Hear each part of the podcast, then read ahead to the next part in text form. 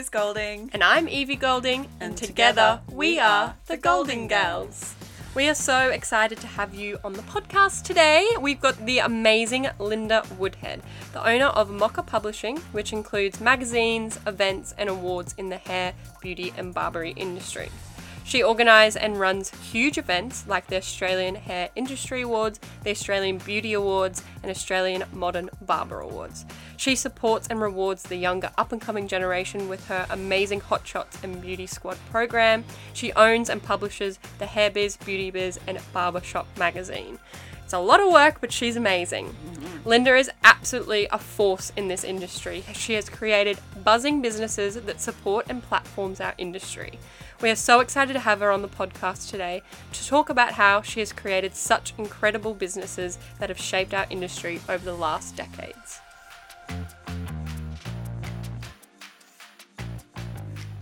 Thank you so much for joining us today on this episode of the Golding Gals. We are so happy to get some time to just chat with you. I know you're a very busy woman with all your incredible businesses just flourishing at the moment. So thank you for taking the time to speak to us. I wanted to start with like quite a fun question to kind of get it all rolling.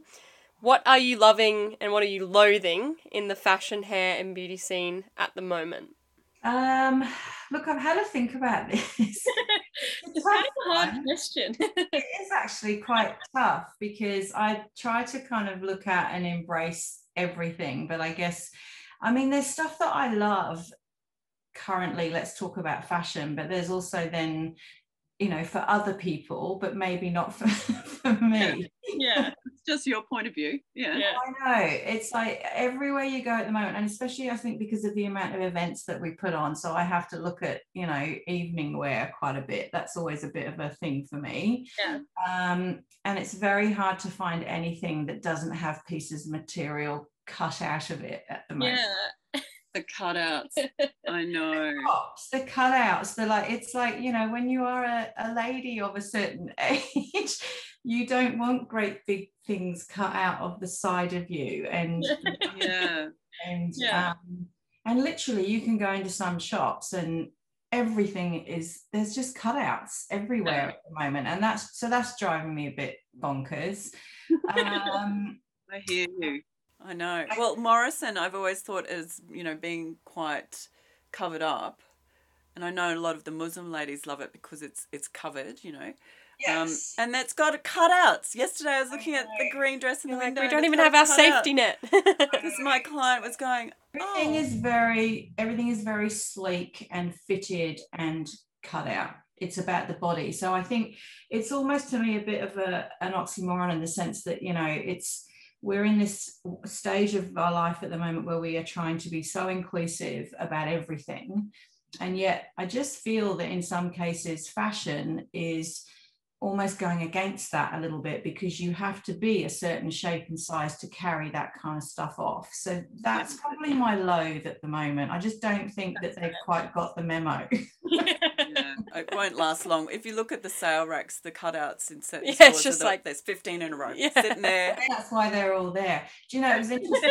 Yeah, I haven't I did see, and I wanted to point out, and I made a note of this that um, at um, New York Fashion Week recently, there was a um, a designer. I think it was Open Style Lab. I've got it written down, and they um, they have created a full range for people with um, spinal muscular atrophy, and the whole show was um, people that were um, disabled in some way, quite often in wheelchairs, that have that particular disease is very much about you know body shape and like they they don't have a lot of control over what that does. And so they've created this incredible fashion line specifically for that. So they can still wear really cool fashion clothes shapes um, all sorts of different things. Um, and it was like an amazing show. I just because when you asked me the question i had a quick look at it and that one popped up and i was like oh my god that's so good that you know because i would imagine people that aren't maybe um, you know the norm would find it quite difficult to still stay up with fashion and this company have actually taken that and gone oh well let's create some beautiful block colors all the things that they do um, you know to to specify for that particular sort of demographic which i thought was really cool. It's, it's called open style lab o o o l s. Um, have a google of that because it's actually quite cool with what they've done with it. Um, I guess from a hair point of view, um, I'm kind of loving the fact that there there is it's one of those weird things. I guess because of COVID, everyone's just been embracing long hair.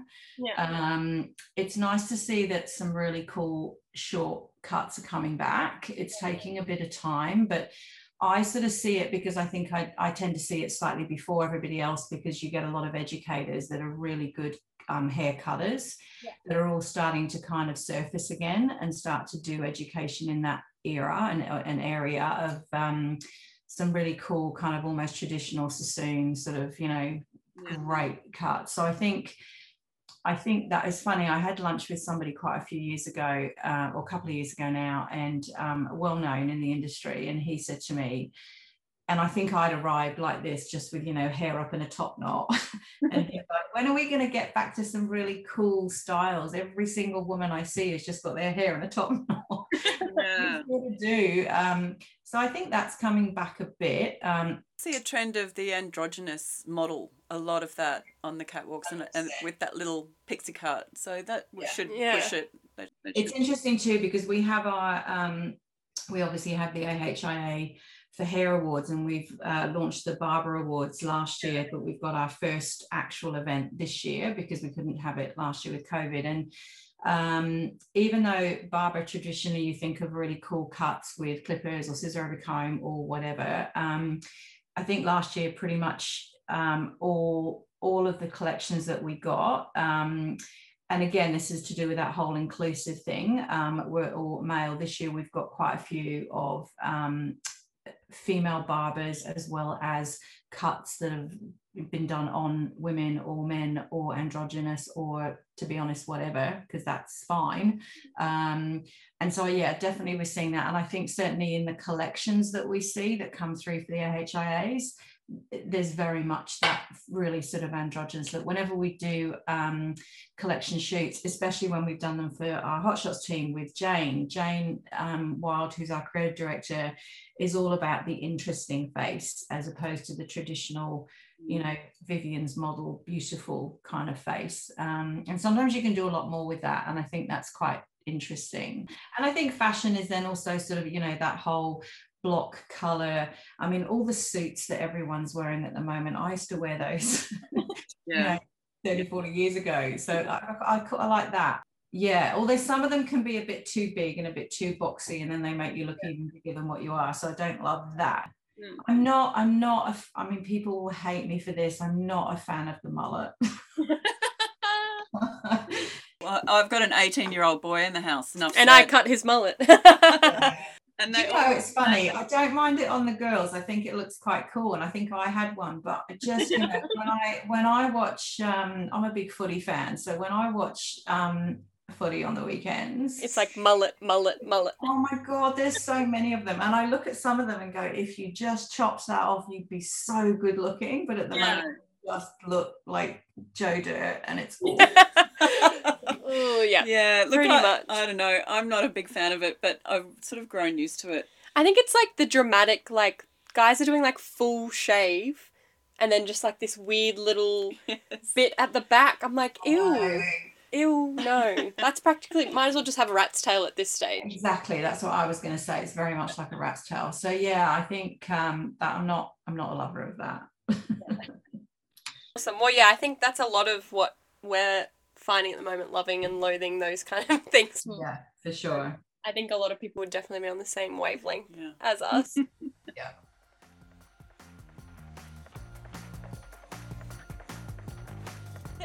How did you start in the hair um, and beauty industry?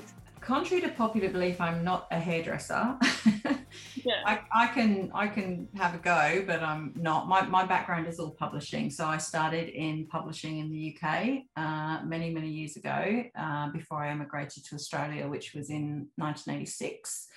Um, my first job in the UK was for Reed Publishing, who were massive, and I worked on trade and technical magazines. Um, going out to the Middle East, Far East, and Africa in health. So very different to what I'm sort of doing now, but still nonetheless in publishing.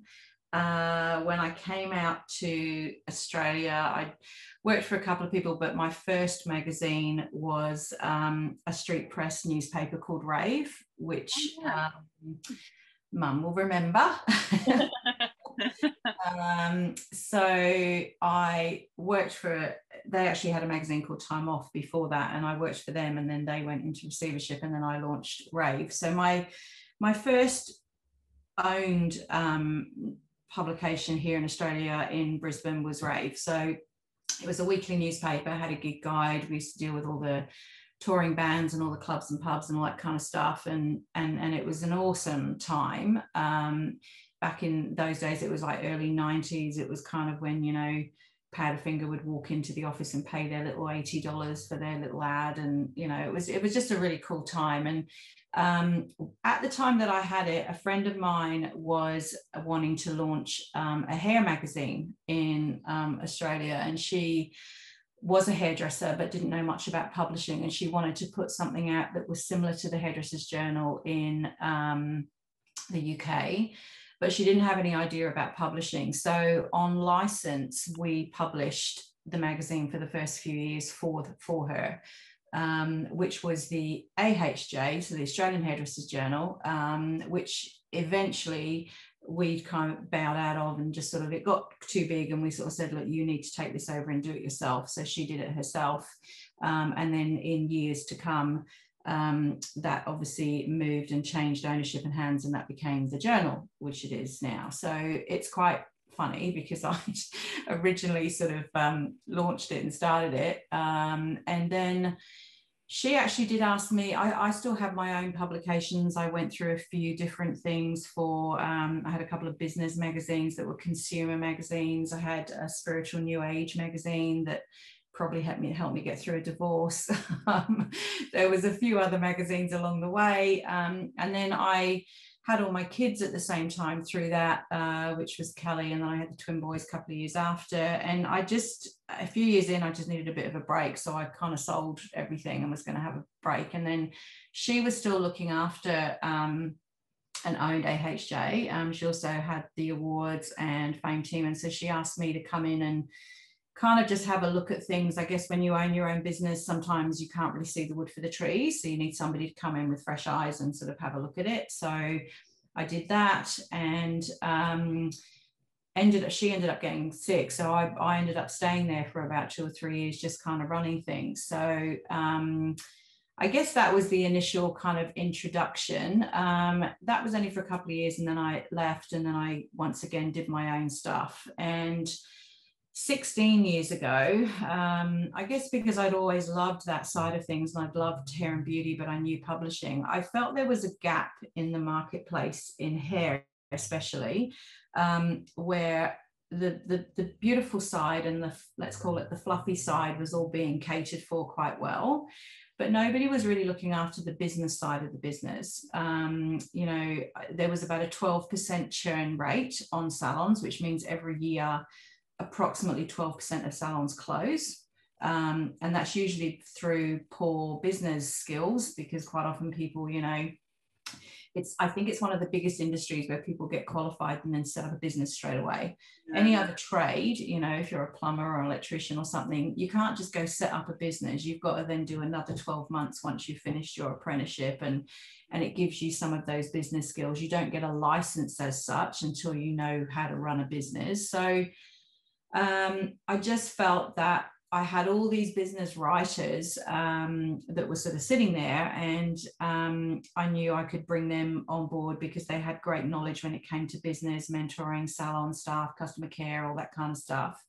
And I didn't feel that at the time in the hair industry there was any publication looking after that. So that's why we launched Hairbiz because we um, I felt that fed a gap. And, you know, from a funding advertising point of view, I mean, we did have some of the big hair companies support us in from day one, but we went sort of for the advertising dollar for business service providers, so insurance, banks, all that kind of stuff that was very different. It put us in a very different kind of niche area.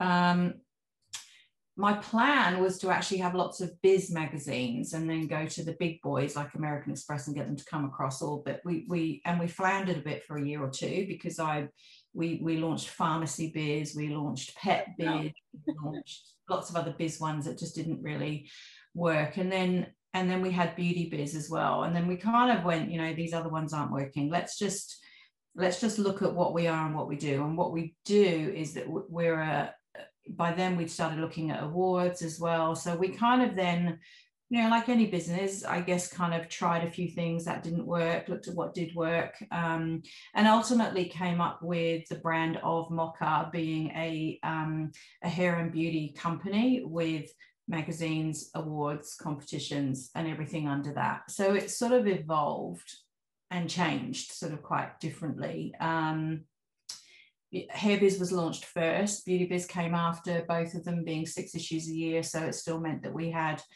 a monthly magazine as such. Uh, Barbershop came a little bit later, although Barbershop we've still been doing for 11 years, which we sort of started that before the big boom in barbering.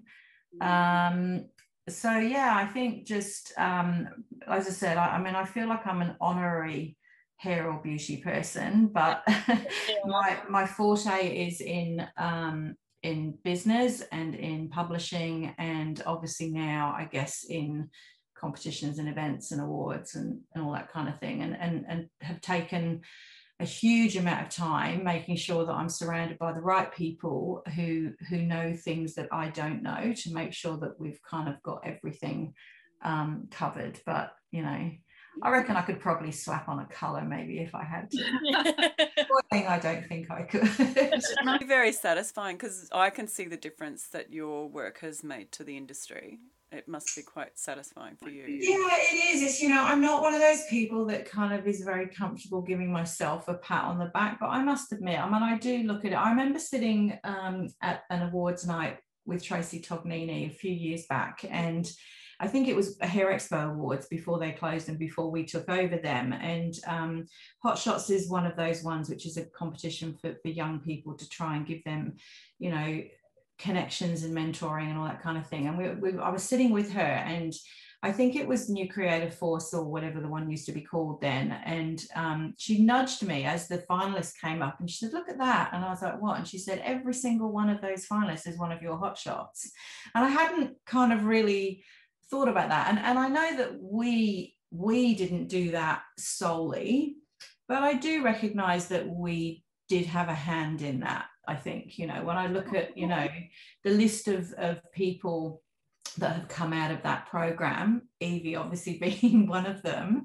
Mm. I do feel that we've had, you know, I mean, I think of them all as my kids. So the same as my kids that I, I hope to guide and mentor and um, influence in some way.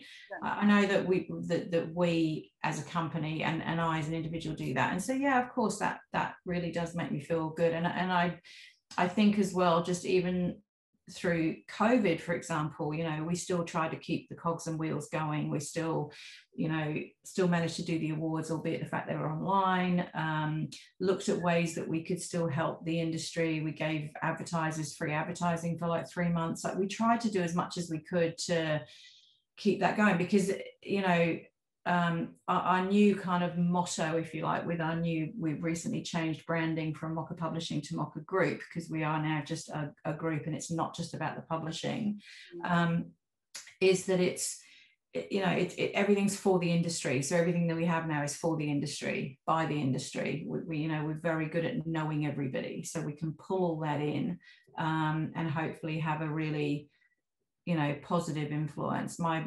personally, I I only allow people in my life that have a positive influence on me. So I want to make sure that I have reciprocated that, I guess, and have a po- positive influence on other people. Whether yeah, it's if only everyone else thought the same as yeah. you.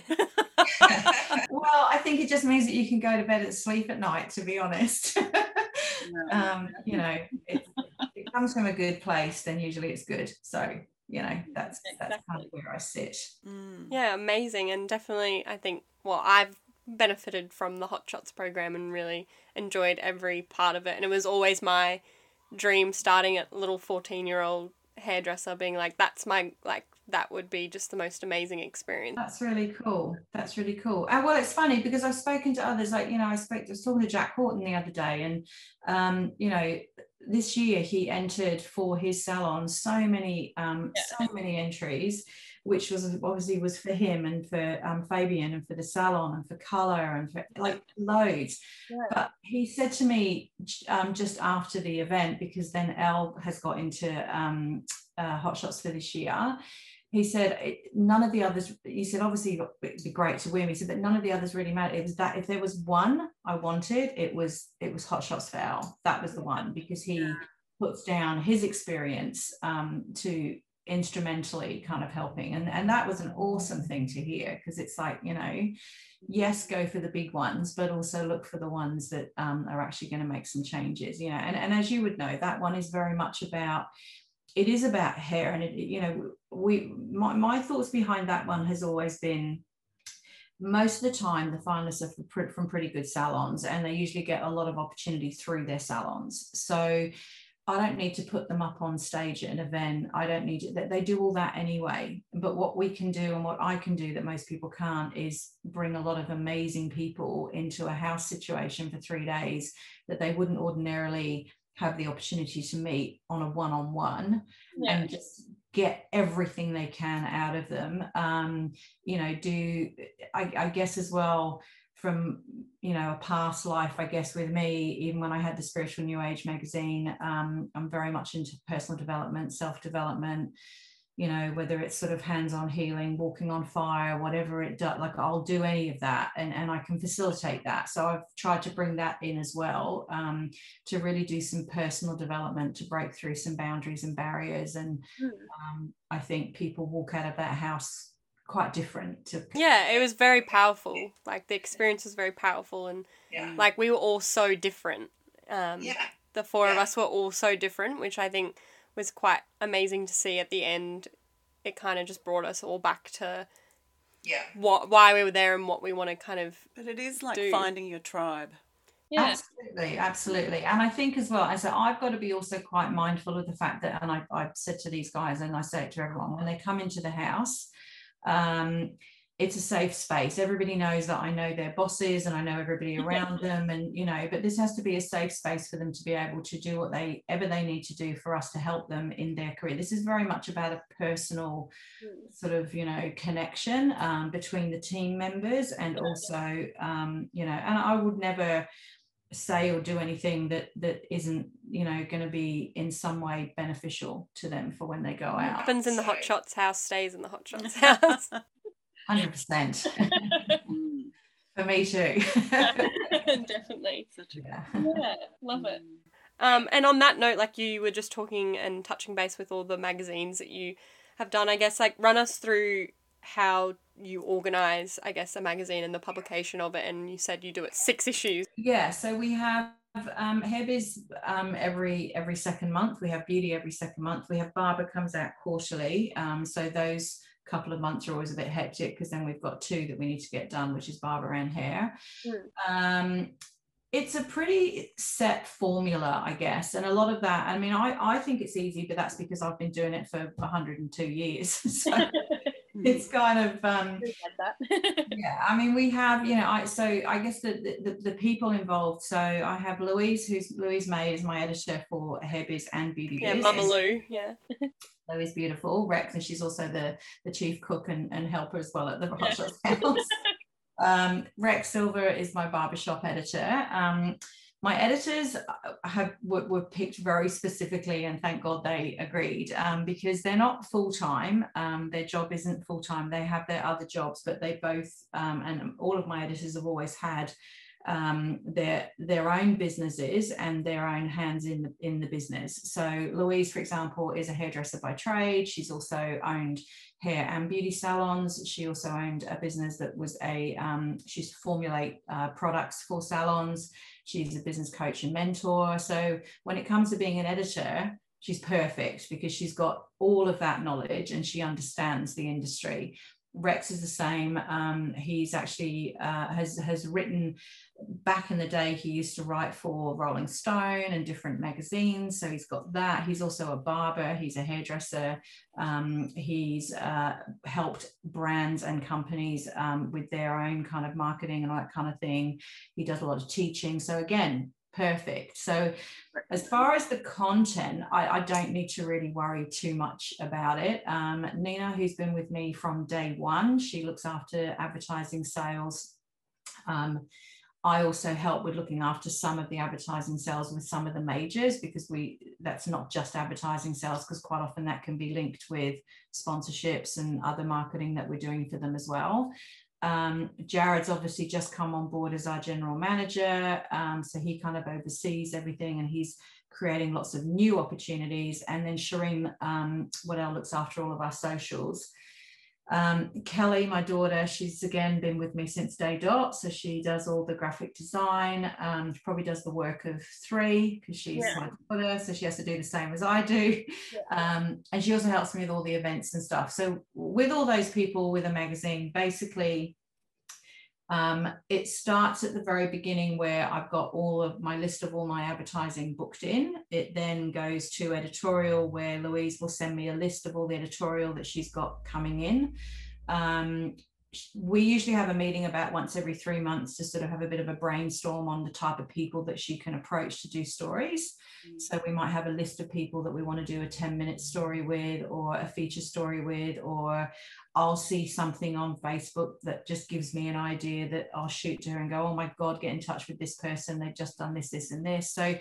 story ideas come from everywhere. When I go on conferences, for example, um, quite often somebody will come up to me and tell me a story about something and I'll be like, oh my God, that would make a great story. So then I'll give that to Louise. So it's just about hearing about stuff um, that I combine with her and then she comes up with everything as well. Um, so she puts all that together. I then sort of tell her what we also need to put in, which tends to be more event related. So, for example, if we were going to be announcing finalists or winners, or we're doing stories on you know the current hall of fame or humanitarian or something like that then i'll tend to do that and if i've got to do stories on um, maybe advertising advertorial linked stuff. I usually kind of look after that.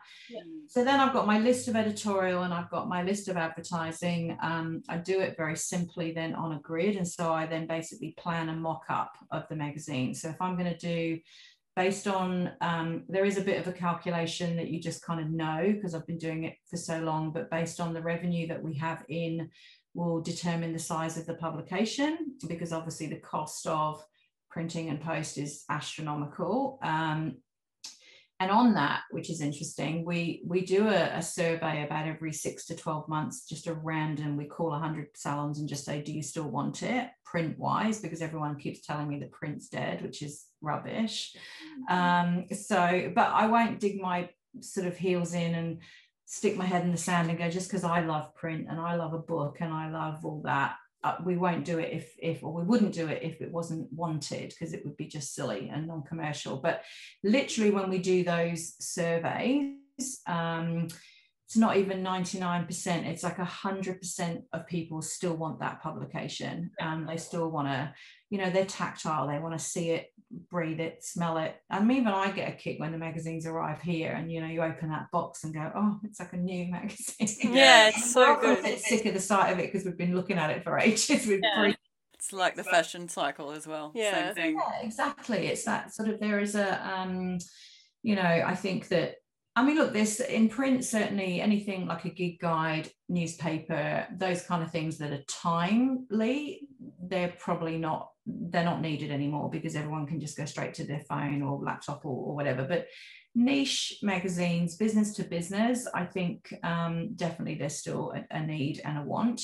Um, we've had to also embrace the other side of that too, um, so the magazine is online as well and comes in a digital format. Uh, we send all of the stories um, to our contributors um, in a digital format as well so they can share digitally.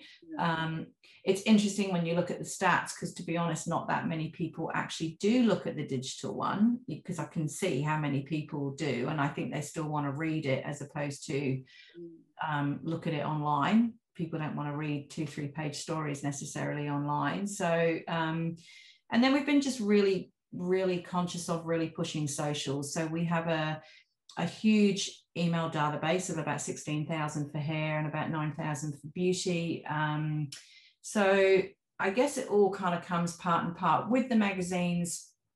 Dropbox is our life. We live in Dropbox land. Me too. Um, so the way that it works, the mechanics really quickly is literally Louise will work on all the editorial, Nina and I will work on the sales. Um, we put everything into, into one Dropbox. Uh, we use color dot coding, old school, but it's very effective. So when the story is finished, and ready to go, I then look at it and just make sure that if it needs to be subbed or edited, then I do that. And it goes across then to a separate folder into design. As soon as it hits that area, Kelly's got the grid, I've got the grid, Louise and Nina have got the grid, and then Kelly will design the pages.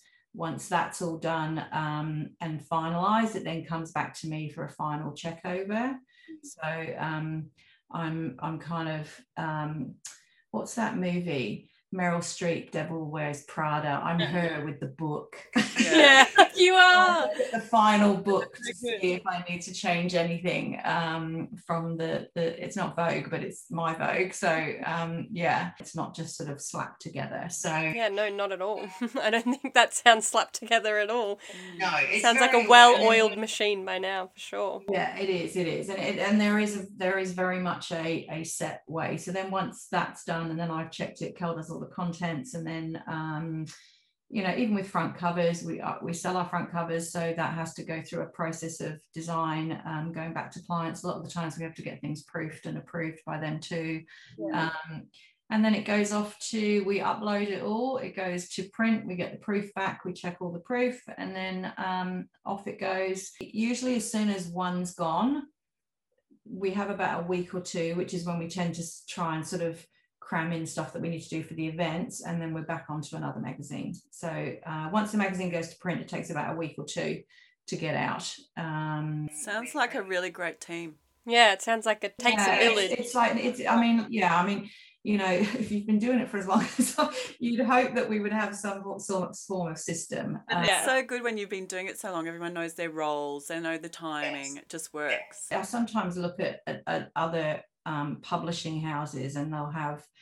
Kelly will probably laugh at this, but they'll have like two, three, four, five people in production to, to do what we do. Um, I don't, you know, and, and it's it's what people get used to. Um, I remember going to a a Wella event quite a few years ago, and they actually flew me into Sydney, and it was all with, um, and I love mixing with them. It's all the beauty editors of all the like top consumer magazines. Um, at least you would have spent time with them, so it's like they're just a different breed.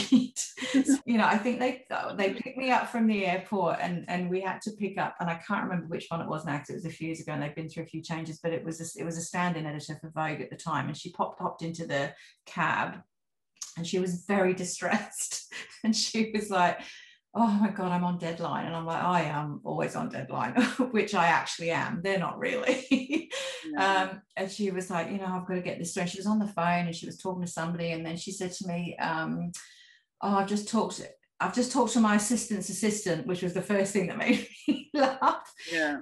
and she was like, you know, got to get this story done. And I said, when's it got to be in by? And she said, oh, you know, in three weeks' time. And it was like a review of a um, of a new foundation.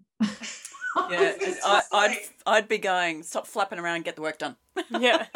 I know, and it's like you know, that's yeah. I mean, I I know people that have been journalists for weekly and daily newspapers, you know, and they'll be they'll have a column to write for once a week on a Sunday, and it's like.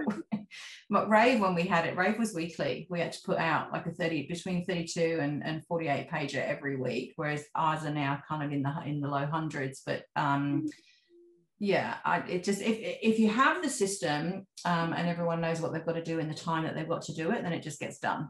Yeah. Well, I've been a I've been a fashion editor, and um, when it was you on Sunday, it would take me half a day a week to do it. And when it was Q weekend with the whole shoot, really was a day of work and shooting, like all together, maybe a few hours extra and picking things up and getting the deliveries. exactly. But the it was easy for me. Like I'm used to that, you know. to get it done. Um, so, but no, I still, I, I love it. I, um, Well, you're very good at it. thank you. Should be by this time. My God.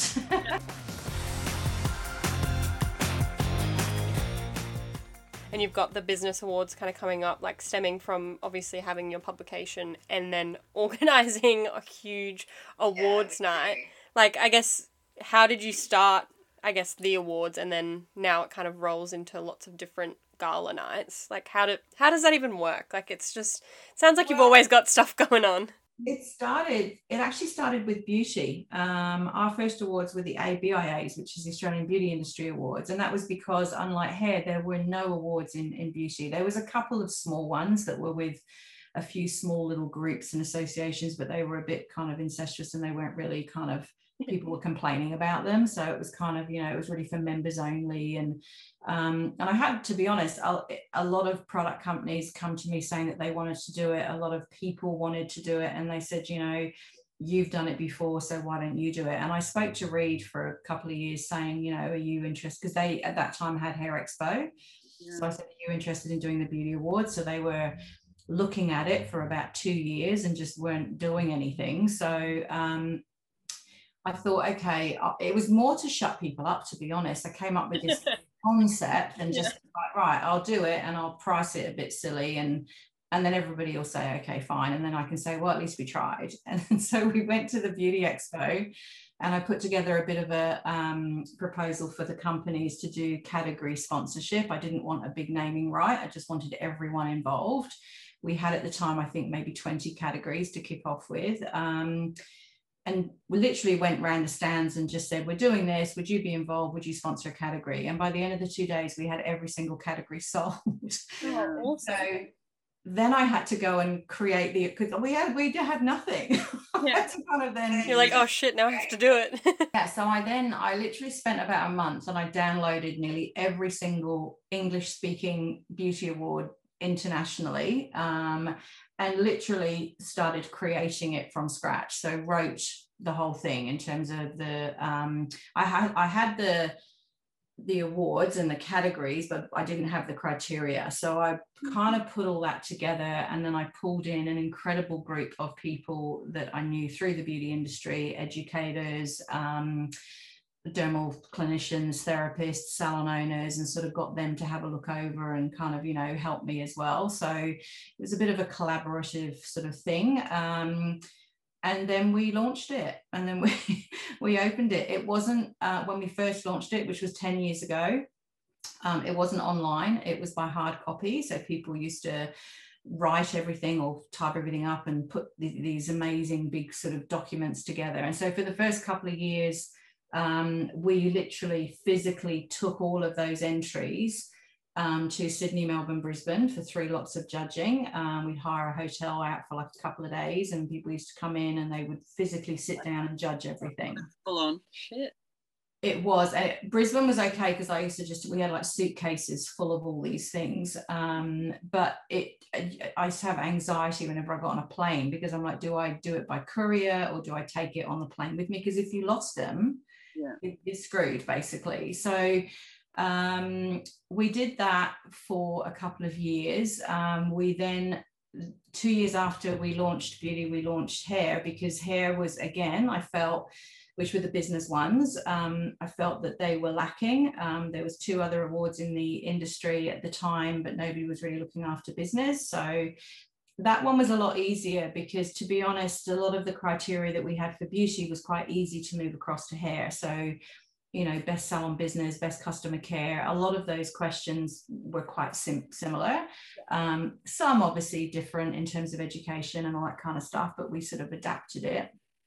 Um, and so then I think it was about six years ago, maybe we we opted to then put everything online. It, we got to the stage where it just got too big to do it in hard copy. Um, I was needing to have judges to spend four or five days on it because they were it was just too many. We had to then get a load more judges. It was costing a fortune to hire out hotels to do the judging in. Mm. Um, we just thought, okay, if we can go online with everything, um, it also it was a way of putting everybody in a in a, a sort of level playing field as well. When they do it in hard copy, sometimes the content is really good, but maybe the way that they put it together is not as good as somebody that spends thousands on putting this incredible presentation thing together. And while they still need to make it look good because that's indicative of the way they think about their business, we wanted it to be about the content more so that, you know, it shouldn't matter if they gave us a proposal or gave us a submission that was covered in fur, like which yeah. they sometimes did. Like I wanted the content. Yeah. So um, it also then meant that we could get loads of judges, um, and then they would have time in their leisure over a month, say, to judge. So it meant that the pressure wasn't because they all do that for free. So you've got to make it as easy for them as possible.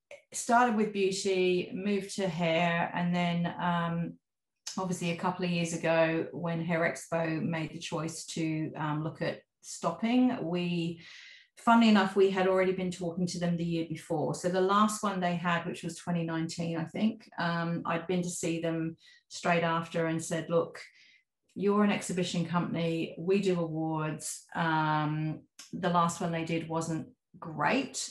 I felt and a lot of other people felt. And so I said, if ever you don't want to do it, I would love to do it. And so they went, okay, you can do it. And then we were supposed to do a big announcement to the industry the following year. And then COVID hit. and so that didn't really happen. Um, but we still did manage to do that kind of online. So we took that over with our first um, still under the same brand, AHIA, but for business and now for creative. Um, so we took over the space of Hair Expo Awards uh, 2021. So when I saw that alert come up on my on your socials, I went, that was pretty fast. Because people didn't realise that we'd been talking to them for 12 months prior. Yeah, and I know. Ready. I went, go Linda. Thank you. I was cheering. it was interesting. It was interesting because at the same time, um, we first started talking to them purely about um, the awards and then they came to me and said look there's been a global directive that next and it was like literally within a week they were going to close hair expo as well. And they said we need you to take both. And i'm like well i don't really want that one i just want the awards. Um, but I didn't want it to disappear. So we kind of made an agreement that we would announce that we would take over over both um, and then put it out to a few people that you know if anyone was interested in sort of collaborating with that and um, simon grover who's the md of intermedia he approached me and said um, that they were really interested in taking over the trade show and the education side. Mm. Um, so we had quite a few discussions. Um, Intermedia are the, or BHA Media are the people that own InStyle magazine, which was quite weird because in, yeah. in advertising and kind of you know media space we would be seen as competitive um, but we felt that it was just a really good way for two the two major media companies to come together and support the industry together on that iconic weekend where um, part of their business, they actually have an exhibitions company. They already do trade shows through another division. So they knew what they were doing with that. I knew what I was doing with um, awards. So it was just kind of a you know a no-brainer really for us to then um, support each other where I own the awards, they own hair festival now, um, but we both support each other over that. Yeah, and it worked like hand in hand. Yeah. I mean, having been there at the beginning of Hair Expo myself, and for many years, because um, yeah because uh, Evie's dad it launched here. It launched in Brisbane. Yeah, I know. I was there. Yeah. Um, and Evie's dad was artistic director for many, many years. Yes, so, I yeah, remember. We've been there. Yeah, you've been there since yeah, you were little. Since You've come down yeah. to Sydney. Yeah, yeah. I mean, it ran for a few years here first, didn't it? Before it, yeah. it, for me, to be honest, and I guess even then with Barbara, and we've launched the Barbara Awards, the AHIA creatives, it was almost like the final piece of the puzzle for us. Like we came on board in the hair industry specifically you know with an aim to I guess increase skill sets and and um, give people information on business. But then it kind of moved where we then did embrace the, the creative side. But we've always, I think, embraced the creative side differently to everybody else. So, for example, if we're going to do a story on, um, say, session styling in our magazine, um, a lot of the other magazines would just, you know, contact all the incredible session stylists and editorial stylists out there and just do some great, beautiful imagery and pictures and, and maybe do a shoot, and that's lovely. What we wanted to do was what wasn't being done. So we would then go to, you know, like in the. I think we did even do a story. We went to Nicolas Jean-Jacques, we went to Renya, we went to Anthony Nader, we went to all these people and got them to talk about, and we did an interview with them on how did they get to that? What yeah. did they have to give up in the salon? How did they work out the financial side of it? Mm-hmm. Um, if they got told to go to New York and shoot a calendar, how do you bring that back into, you know, um, what you can use within the salon? And and all those kind of things. And and so you know yes there's lots of beautiful imagery in there as well because most hairdressers they need that both sides fed. Yeah. um, i also want to make sure that they can learn something from it too. So whether we do an, a, an article in the magazine, an education event like we we have done with Hairbiz Forum. I, my whole aim is that if somebody can walk away from anything that we do, having had one thing that's opened their mind or learned something, then I see my job to be done. That's yeah. kind of where it comes from. I think that's a really great motto. I think as a well, it's creative, back. yeah, yeah. Because I love. I think mm. it was um, Katarina who said um, at the Hot Shots house. Like she was like, you need to upload your information to others to like download more. Mm. And I felt like that was like a really good kind of sentiment because if you've got all this amazing, juicy knowledge, like it's no good if you just keep it to yourself. Like no yeah. one's growing from that, you're not growing from that. So it's kind and of good to like And it's always more. evolving anyway. Yeah, so I felt like that was a really key, I guess, Absolutely. little um, quote from her that I've kept quite close to my heart hearing that because I was like, it's so true. Yes. Absolutely. Yeah. Um, but certainly paying it forward and, and um, giving that information is a good thing. Yeah, I love that. Yeah, and uh, I think you spoke about, I guess, you working with your lovely daughter Kelly, which is so amazing. We obviously love mother daughter duos here. Um, so I guess like what is that dynamic like with both of you? I know I hear how much you guys love working together, but I guess yeah, how does that work? Um, I think it's just it's grown and it's grown in a in a um, in a really beautiful kind of organic way. She she started with me um, straight out of school, so she was like seventeen or whatever. Um, she didn't really know what she wanted to do, so um, she had she loved art and she's very artistic. Um, she uh, did like sort of photography and stuff too. So she just came to work for me and just I said to her, look, just do different, do some admin, do some um, you know, sort of creative stuff. She watched over the graphic designer a little bit, and um, I said, just then, then whichever bit you like. Um, you know, she was really good at writing as well. She's great at acting. It's all that kind of stuff. So I said, just look at what you want to do, and then if you want to then go and do that, then you go do that. But then my uh, the the graphic designer I had. I think Kel was 12 months in, and the graphic designer left, and we had a magazine to get out. And Kelly had kind of been picking stuff up and watching stuff, and I went, you have to do it. So I think I sent her on a two day course. and she and she then um, just had to put a magazine together. And it's funny because when I moved house recently, we were looking through some old publications, and she was looking at it going, "Oh my god, how did you ever let that out?" Because it was just funny. But um, like you got to start somewhere. yeah. So she's she's she's a self taught graphic designer. She doesn't. Yeah. Not, you know, I mean, I'm probably self taught in everything I do too so she's she's grown up with the industry. Um, I think there's a lot of people in the industry, certainly my age, that are quite protective of, of her as well because they've seen her kind of, you know, the same way I would be. I mean, I, I mentioned the Togninis before, so I guess similar kind of family thing. I guess you know um, we've watched them all kind of grow up and and you know take over and and do what they do and um, Kelly sort of has learned a lot. She's also, you know, she's now 32, she's got children, she's sort of, you know, so she juggles that the same way that I do. So my my thing with anybody that has ever worked for me. I've never done a nine to five job in my life. Um, if I want to do something during the day, I will, and then I'll work at night. We are very lucky to have that ability with the, the business that we run. Obviously, there are some things you have to do at a certain time. I mean, she does now a lot of videography stuff for our awards. She does a lot of the graphics. She's very much the driver behind um, the, the, the branding and stuff as well, as well as just the general day to day actual full graphic design of the magazine things too. But she's also um, because she's grown up with it and she's probably the most honest person around me um, she she's also now my voice of reason she's kind of you know the, the trainee has become the trainer yeah.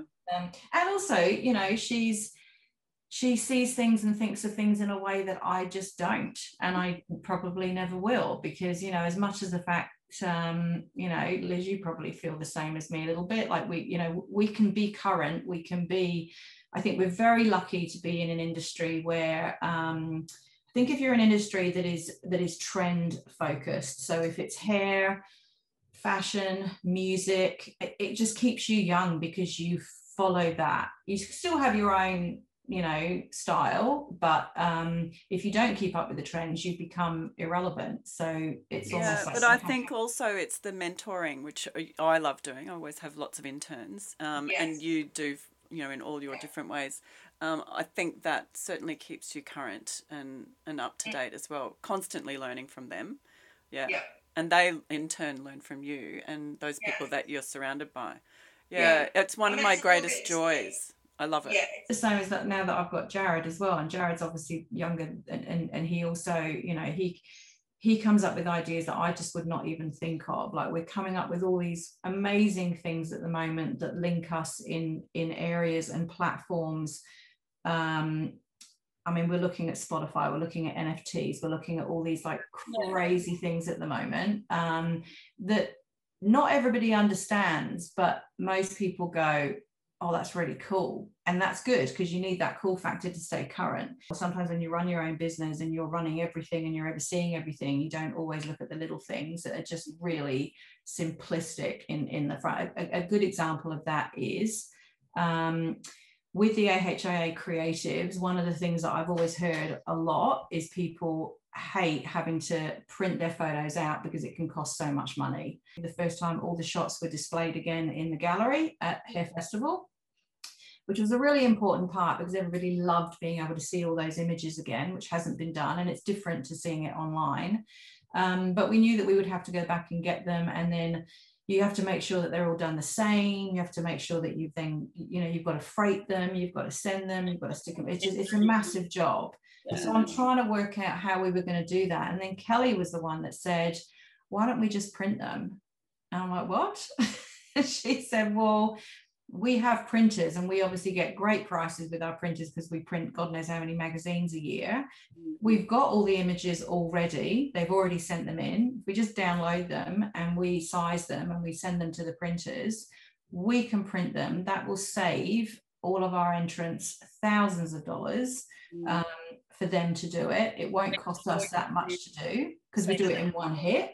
And less administration and that's so that's what we did and then it meant that we got all these photos we had, i think there was like i don't know six or seven hundred photos altogether that came in one box yeah, that, we were able, that didn't have to be mounted um, that we still did the velcro dots and stuff and we put them up but um, yeah. I mean, literally, it was. It probably cost us less than what it would cost one person to, to do. Wow. Yeah, so it's smart. That's just smart business. Clever chops. and I wouldn't think of that. Kelly thinks of that because she sort of thinks outside the box. Um, so the hardest time I think has just been she she came on board in a young role and she is now instrumental to my company. Um, and so the transition of the way I treat her and the way that I, I guess, even introduce her um, and for her to have a voice, um, she now has but I think there it, there was sometimes challenges in that as well because you know she kind of had to go from being just the person with me as my daughter to the person who is now highly respected in what she does in her own right and she's had to do that i, I couldn't yeah. do that for her yeah. um, but we've had to navigate that a little bit and i think when you have a, a, a parent child role Mm. Um, and I've spoken to other people about this as well that that have that in the industry. That's sometimes the challenge, I think. Yeah, I totally understand that as well in our instance. Like, I think a lot of people are like, oh, yeah, well, you know, you're like a Golding, so that makes sense why you're good at what you do. And I'm like, interesting. Like, it's definitely. Doesn't always happen. yeah, I like was like, it's definitely helped, but I've like done it from my own hard work to get where I am now. and also your innate skills. Like Yeah. You, you, you know. yeah, so a lot of the time, like I would introduce myself, but I I kind of would hate people being like, oh well, you know, you know Ian and Liz Golding, like this is her daughter. Yeah, exactly. And I would be like, eh. I get it the the reverse now. oh, you're Evie's mum. Yeah. yes. I've always been very conscious of that with you, Evie, because Yeah. I, I, you know, obviously I know your mum and dad, and I, and I think, well, but you, you are you in your own right. And then if, if the conversation comes up, um, I think when we when we went and did the shoot with Andrew O'Toole, Yeah. I purposely didn't want him to know that you were Ian's daughter because we knew Ian obviously, but it was, and I think the conversation came up maybe at the end of the day, and it was really quite a cool moment, but. It's sort of um yeah, I think it's just having to have that identity of your own Yeah. Well, my dad always goes, "Oh, well, you have to tell them like who you are," and I'm like, like, do I though? Definitely, like, if it comes up organically. She holds Sure. her own space. But yeah, I don't think it needs to be like I introduce myself and give a whole backstory to why I'm here. so so yeah it's good we're very we, we i mean her and i've got such an incredible relationship that i'm i'm blessed to have her um have you know have her come on the ride with me um and do i mean she's a superwoman she's i i you know i adore her and she's i have so much respect for her she's got she she works for me pretty much full time she's got the two babies she also has her own business with her partner with a, a gym bar and restaurant and now they've also got they launched a magazine called Yeah, I know. I saw that. So amazing.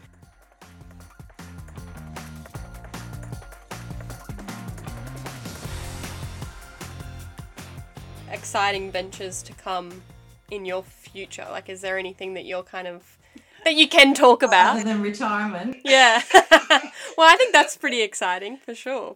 Look, I I've had to think about it for the last few years as to because you know you get to a certain age and you you, you do start thinking about exit strategies. Um, and I have been doing that. That's partly why I've got Jared on board. I can't see me not being involved in the near future. I'm still, I still am hungry for it. I love it. I get excited about it. Um, you know, some of it kills me, but it's still kind of cool. Um, I get a kick out of seeing people develop and succeed and do really well, and um, and and and also dealing with the three industries with hair, beauty, and barber. They're also completely different. Um, that that kind of keeps things fresh as well. So. I guess just more of the same. We, like I said, bringing Jared on, we do have um, um, a lot of new things that we're looking at launching. Um, certainly in the social space, uh, they're working on um, some regular lives and interviews that we'll be doing.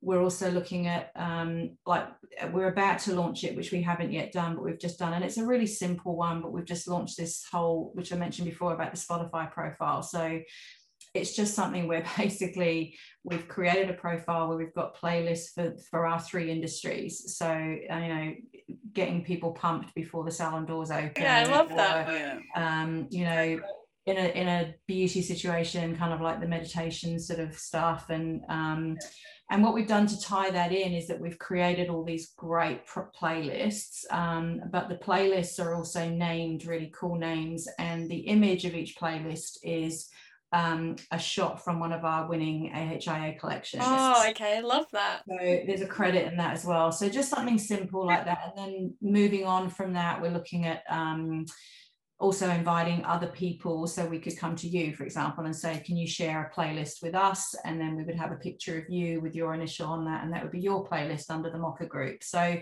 um, it's not something that, you know, it, again, it's not a moneymaker thing, but it's just something that's just good about it. It's good for connection. Good vibes as well, which is nice. Like, yeah i'm really really keen on increasing what we do um, with all of our pr so uh, we're one of the only well i think the only competitions where people actually get something out of a win um, so joe coles who's my pr um, through lily blue all of our winners get personalized press releases. She goes crazy when it comes to getting PR for them when they win. So it's not just about the trophy, it's also about you know sharing that um, you will have seen like this year i, I really it, when we launched ahia creative i said i want to do what i used to do years ago and that is that the australian hairdresser of the year has to be on tv the next morning Yeah. um, which we've Yeah, done twice amazing. um, we had channel 7 there this year so we did quite we had huge coverage from them um, for me about it's not just so much about AHIA, but it's also, you know, I was I was an original board member with AHC, so my I'm I'm very focused on trying to raise the industry, trying to bring people into Yeah. all that kind of stuff. Because the more people in it, the you know, I guess it's looking at things outside of that. So when we go to a product company, for example, for sponsorship, it's like it's not just about giving us money to do that. It's actually about supporting their salons. And if that salon can win best customer care and advertise that and get more bums on seats, they'll buy more product and then the product company gets more. So it, it goes round in a circle. There's never there's Yeah. always a reason. There's always a reason for what we do. Um, but other than that, I guess just spending more time with my three grandchildren now. Um, travel again. Uh, I'm going back over to England in November. I'm actually going to the British Hairdressing Awards for the very first No, time. that's so good. Good. Yeah, I've been to them. Yeah. I was a model. Have you? I've never been because I always go in October for salon. So yeah, I just Wow, I haven't been to the November, so I'm going to that, which will be really super cool. Um, exciting. seeing family again because I haven't been back to England for three years. Yeah. Um, Yeah, family's on the business horizon, um, like I said, lots of um, one of the new divisions that we're launching that that Jared is really um, all over at the moment is we, we kind of sat down and looked at what our expertise is, and our expertise is marketing and media, and so we're going to be making a lot of that available to. Um, lots of companies salons um, really bringing in the digital space videography all that kind of stuff um, separate almost to sort of what we're, we're doing. So we're looking at just kind of suggesting different things to people um, to what we've done standardly um, and increasing on that. So um, yeah, so that's all pretty pretty exciting. Yeah, well, go you. Woo woo, go girl. She's a multitasker. She is. She's got a lot of hats she wears. I know. That's and maybe just a couple of holidays. Yeah, that would be nice for you. I think you deserve that for sure. It sounds very exciting. Yeah. Yeah, it is always, and that's why I say it's just sort of, you know, I, I don't want to hang up my hat just yet, but I I I am putting things in place to allow me to step back and Yeah, and um, that's the biggest a bit of thing. Time. Yeah. Um, you know, I feel very blessed with what we do because I, I can be pretty much anywhere in the world and I can still do what I'm doing. Um, you know, from as long as I've got my laptop and then I'm I'm Yeah, set. happy days. I think I always think of, and you've created such a beautiful um, community um, to be what it has been over the last decade or so. So I think you've really just made such an amazing community. Like you, there's not much more you can really do with that. You've just hit the mark. Yeah, That's awesome. Thank you. Because I think community and networking is probably the most important thing. Yeah. Whereas this industry, we are very flamboyant and you know out there and and it is about connection and the, the idea is that they think of us to come to that hub so Yeah, I love that. Yeah. yeah yeah awesome. Yeah. Yeah, Well, thank you so you're much. in the hub already. Yeah. Yeah, we're in the hub. Yeah. Clever. Yeah. Well, thank you so much for taking time out of your busy schedule to You're welcome yeah. Yeah. so thank you so much. You're such an amazing woman and you've really Yeah. done such incredible things for the industry. So Mm. thank you for that. Yeah. Respect. thank you thanks for inviting me i really enjoyed it Yeah, me yeah, we did too. bye Bye. Well, wasn't that fantastic? Yeah, that was Loved it. amazing. Got so much from that. Um, so if you've enjoyed that, As much um, as we have. share it with people who are in the industry Yeah. or people who are just into business and leadership, which is such a like, perfect space uh, for them to listen to her. Amazing Gems. advice and everything. Yeah. Yeah. Um, and so if you would like to look more into Linda Woodhead's uh, businesses, there will be links in our um, Show notes and on the website. yeah, so goldinggals.com.au and um, on social platforms. Yeah, so Golding Gals, just find us everywhere you can. And I hope you guys are really enjoying everything we're putting out because we really love that we're able to do this and talk to really like minded women who are amazing in this industry. So she Yeah. is such a force. Um, and we hope you really enjoyed it. Yeah. Thanks for joining us. We'll see you next week. Bye. Bye.